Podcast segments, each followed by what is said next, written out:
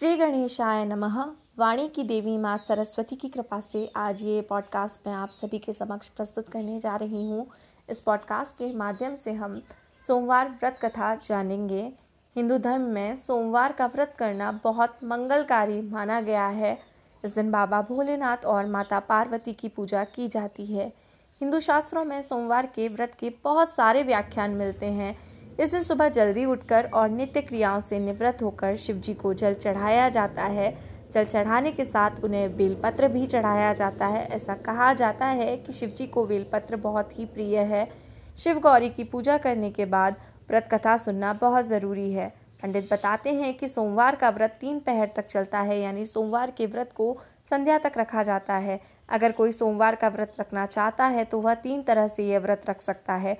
प्रति सोमवार व्रत सौम्य प्रदोष व्रत और सोलह सोमवार का व्रत। भले ही यह व्रत तीन प्रकार के हैं, लेकिन इनकी पूजा विधि एक ही है। कोई भी व्रत बिना कथा सुनने पूरा नहीं माना जाता, इसलिए इस दिन पूजा करने के बाद यह व्रत कथा अवश्य सुननी चाहिए।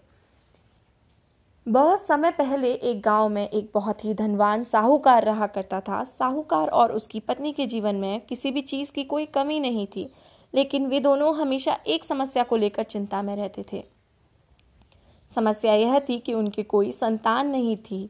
संतान के लिए साहूकार शिव भक्ति में लीन रहता था। वह प्रत्येक सोमवार व्रत रखता था और मंदिर जाकर शिव गौरी की पूजा पूरे श्रद्धा भाव के साथ करता था। साहूकार के इस भक्ति में अंदाज को देखकर पार्वती माँ उससे अत्यधिक प्रसन्न हो गई। पार्वती माँ ने भगवान शिव से कहा कि वह साहूकार की इच्छाओं को पूरा कर दें।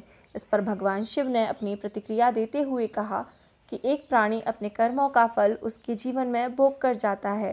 पार्वती माँ अपने दयालु स्वभाव की वजह से शिवजी से आग्रह करती रहीं। माँ पार्वती के ममतामयी स्वभाव को देखकर शिवजी उनकी इच्छा पूरी करने के लिए तैयार हो गए। शिवजी ने साहूकार को पुत्र का वरदान दिया और कहा कि साहूकार का पुत्र सिर्फ़ 12 साल तक जीवित रहेगा। साहूकार दोनों की बातों को ध्यानपूर्वक सुन रहा था। भगवान शिव का जो फैसला था, वह उसे स्वीकार था उसने ना ही खुशी जताई और ना ही दुख। पहले की तरह वह अभी भी भगवान शिव की पूजा बहुत ही श्रद्धा भाव से करता रहा। कुछ समय बाद साहूकार के घर में किलकारियाँ गूंजी और उसे पुत्र की प्राप्ति हुई। धीरे धीरे समय बीतता गया और उसका पुत्र ग्यारह वर्ष का हो गया।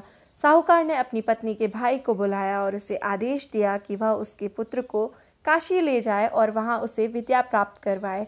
साहूकार ने अपने पुत्र के मामा को झोली भरकर धन दिया और कहा कि रास्ते में जाते हुए तुम यज्ञ करवाते जाना और अपने यज्ञ के दौरान वहाँ मौजूद सभी ब्राह्मणों को भोजन करवाना, साथ ही उन्हें दक्षिणा भी देना। साहूकार का आदेश मिलते ही मामा और भांजे काशी जाने के लिए निकल पड़े। रास्ते में उन्होंने जहाँ भी यज्ञ करवाया, वहाँ ब्राह्मणों को भोजन करवाने के साथ साथ दक्षिणा भी दी। रास्ते में एक गाँव आया, जहाँ का राजा अपनी बेटी की शादी करवाने की तैयारियाँ कर रहा था। जिस राजकुमार से राजा की बेटी की शादी होनी थी, वह काना था। यह बात राजा को नहीं बताई गई थी। राजकुमार के पिता ने जब साहूकार के बेटे को देखा तो उसने अपने मन में एक तरकीब सोची। उसने विवाह के समय अपने बेटे की जगह साहूकार के बेटे को बिठा दिया।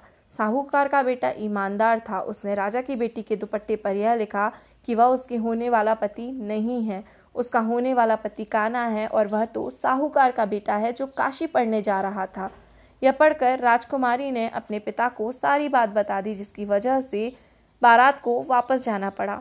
कुछ दिनों बाद मामा और भांजे काशी पहुँच गए और वहाँ जाकर यज्ञ कराने लगे। जिस दिन शाहूकार का बेटा बारह साल का होने वाला था, उस दिन भी यज्ञ कराया गया। थोड़ी देर में साहूकार के बेटे ने अपने मामा से कहा कि उसकी तबीयत खराब लग रही है और वह अंदर सोने जा रहा है। भगवान शिव ने साहूकार के बेटे के विधि में जो लिखा था, ठीक वैसा ही हुआ। अपने भांजे को मृत पाकर मामा रोने लगा। उसी दौरान माँ पार्वती और भगवान शिव वहाँ से जा रहे थे। अपने रास्ते में माता पार्वती ने शिव से कहा कि यह इंसान बहुत कष्ट में दिख रहा है, आप इसके सभी कष्ट दूर कर दीजिए। जब भगवान शिव ने देखा कि यह वही बालक है तो उन्होंने कहा कि मेरे कहे अनुसार इस बालक ने अपने बारह वर्ष पूर्ण किए हैं। माँ पार्वती ने ममता दिखाते हुए महादेव से कहा, बालक की आयु बढ़ा दीजिए। माँ पार्वती की बात सुनकर भगवान शिव ने साहूकार के बेटे के जीवन को बढ़ा दिया। काशी से अपनी शिक्षा पूरी करने के बाद मामा और भांजे वापस आने लगे। रास्ते में वही गाँव आया जहाँ उसकी शादी कराई गई थी। मामा और भांजी ने यज्ञ करवाया। उसी दौरान राजा को साहूकार का बेटा दिखा।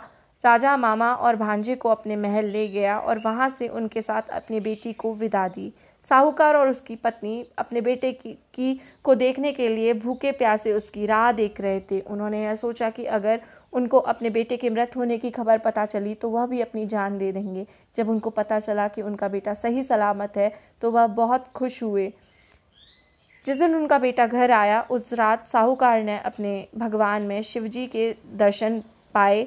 भगवान शिव जी ने कहा कि वह साहूकार के व्रत और कथा सुनने से बहुत खुश हुए, इसलिए उन्होंने उसके पुत्र के जीवन काल को बढ़ा दिया। इसलिए कहा जाता है कि सोमवार का व्रत करने से और पूजा के बाद कथा सुनने से भक्तों की सभी मनोकामनाएँ पूरी होती हैं।